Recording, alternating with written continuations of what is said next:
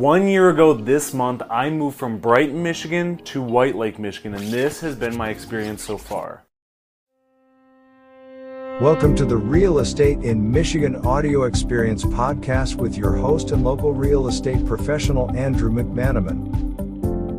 What's going on, everyone? Andrew McManamon here with Living in Michigan, and of course, your all time favorite Michigan realtor, helping people like you buy, sell, invest in the great state of Michigan. As I mentioned in this video, I'm going to touch on my one year experience since moving to White Lake, Michigan from Brighton and how different the two cities are. But before I do, if you haven't seen it already, I made a video a year ago about White Lake that includes a driving tour, cheapest home, most expensive home, new construction homes, attractions, resident reviews, and a market report, along with a video about buying my lake home from start to finish followed by my endless videos about Brighton. So if that interests you, I'll link all those in the description below so you can add it to your queue. Here's a little backstory to kickstart this video. I have lived in Brighton, Michigan from the day I was born until a year ago. My now fiance and I made the move out of Brighton into a little lake house in White Lake. One of the biggest things I have found that is lacking a little bit, and of course is very much based on preference, is the downtown area. Brighton is known to have a close knit and amazing downtown area, whereas White Lake has the M59 corridor. I've said in previous video that this strip is everything you could ever need and more, but it's a four lane road at times and upwards of 55 miles per hour, and that isn't the criteria for a walkable downtown area. It's not the end of the world, since the biggest appeal for us was the fact that the home is on a lake, so where the downtown lacks, it's made up a little bit here. Another thing I noticed jumping from Brighton to White Lake is the driving difference. If you have ever been to Brighton, specifically off of US 23 near Lee Road, right next to the Green Oak Village place, you know there are gigantic roundabouts that intimidate anyone not familiar with them.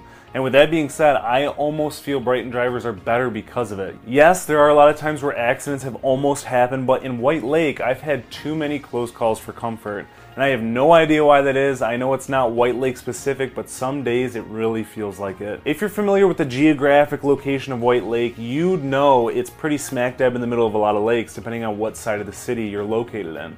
I've noticed it really is a lake town. People are more relaxed. There's bathing suits, flip flops, tops off Jeeps someone always towing a boat, jet skis, etc. It creates a more relaxed and close knit community in a sense, as I have made quite a few good relationships with not only people on my lake, but other nearby lakes as well. It almost feels like this little getaway spot no one really tells you about. People are launching their boats in the middle of the day, tubing, wakeboarding, fishing. It's the same situation in the winter too, from ice fishing, snowmobiling, and of course utilizing the Alpine Valley ski hill right down the road. It's definitely a change in scenery from Brighton to White Lake, and if you're someone in an incredibly busy and traffic heavy metro area that you're beyond sick of, I think you'd enjoy this. Granted, the traffic is increasing a little bit in White Lake. Maybe they all saw my White Lake video and ran over here as soon as possible.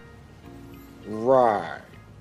On the plus side, though, there are plans to put in a few roundabouts over the years, from what I hear, to keep the traffic moving forward, which would be a huge plus because in any lake community, roads tend to wind around all these different lakes, so helping the commute a little bit would be a gigantic plus.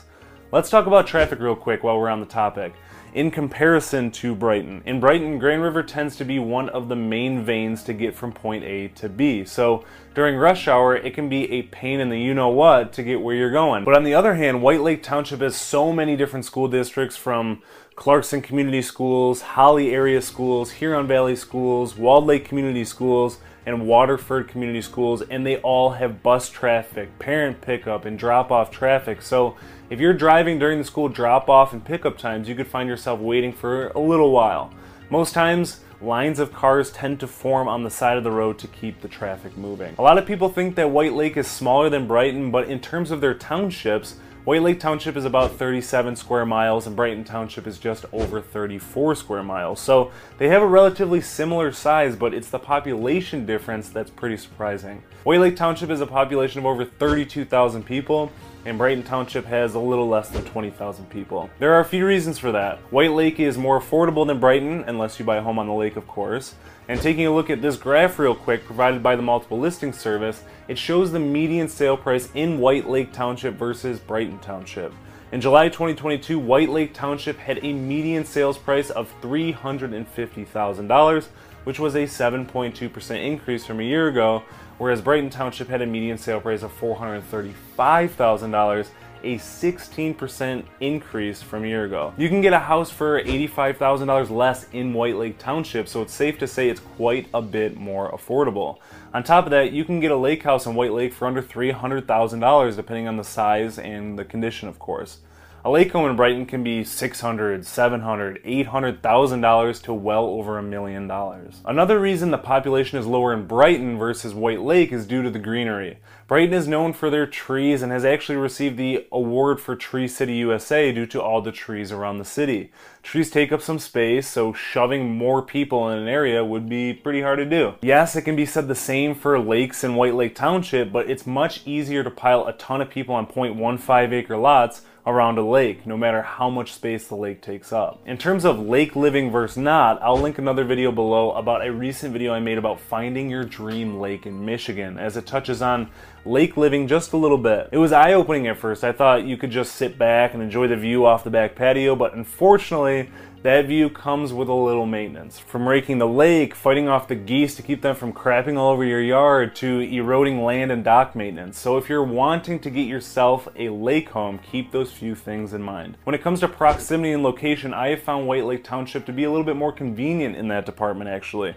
Of course, it depends heavily on where you're located in the city, but for my personal situation, the amenities are much closer to me here than they were in Brighton. And I live very close to businesses and the expressway in Brighton, but with M59 being such a large corridor, there's often more variety. So if you're wanting to do some home improvement, there's Lowe's, Home Depot, Walmart, Ace Hardware very close to each other where there's much more space in Brighton for that. For example, if you wanted to go to Lowe's or Walmart living in Brighton, you'd have to travel over to Howell. It isn't the end of the world, obviously, but just a little more travel involved there. On the other hand, being as I drive all over the state of Michigan, living in Brighton was a little more convenient for commuting from city to city since the expressway on ramp was so close by. Whereas in White Lake, you have to take quite a few roads before you can hop onto the expressway. And I believe for me, it's about 15 to 20 minutes before I do. But that was one of the trade offs we accepted when getting a lake home in White Lake. Another thing I wish I would have taken into account a little more is the neighborhood. In Brighton, I was in a subdivision where you could go around the block twice and it would be a mile. So, for exercise purposes, walking the dog, etc., it was convenient to track and was a very nice thing to have there. Here in White Lake, the neighborhood isn't one big loop around the lake due to some other intersecting streets and some agricultural land that stops the road from going right through. So I find myself having to do a lot of circling and turning around in the neighborhood when walking around, or we go to some other nearby neighborhood or park down the road. Again, not a huge issue, but having some flow to the neighborhood would have been a nice plus. Thank you as always for listening to my podcast. If you would follow, subscribe, and leave a five star review on the platform you listen to this on, I would greatly appreciate it. Stay tuned for the next episode.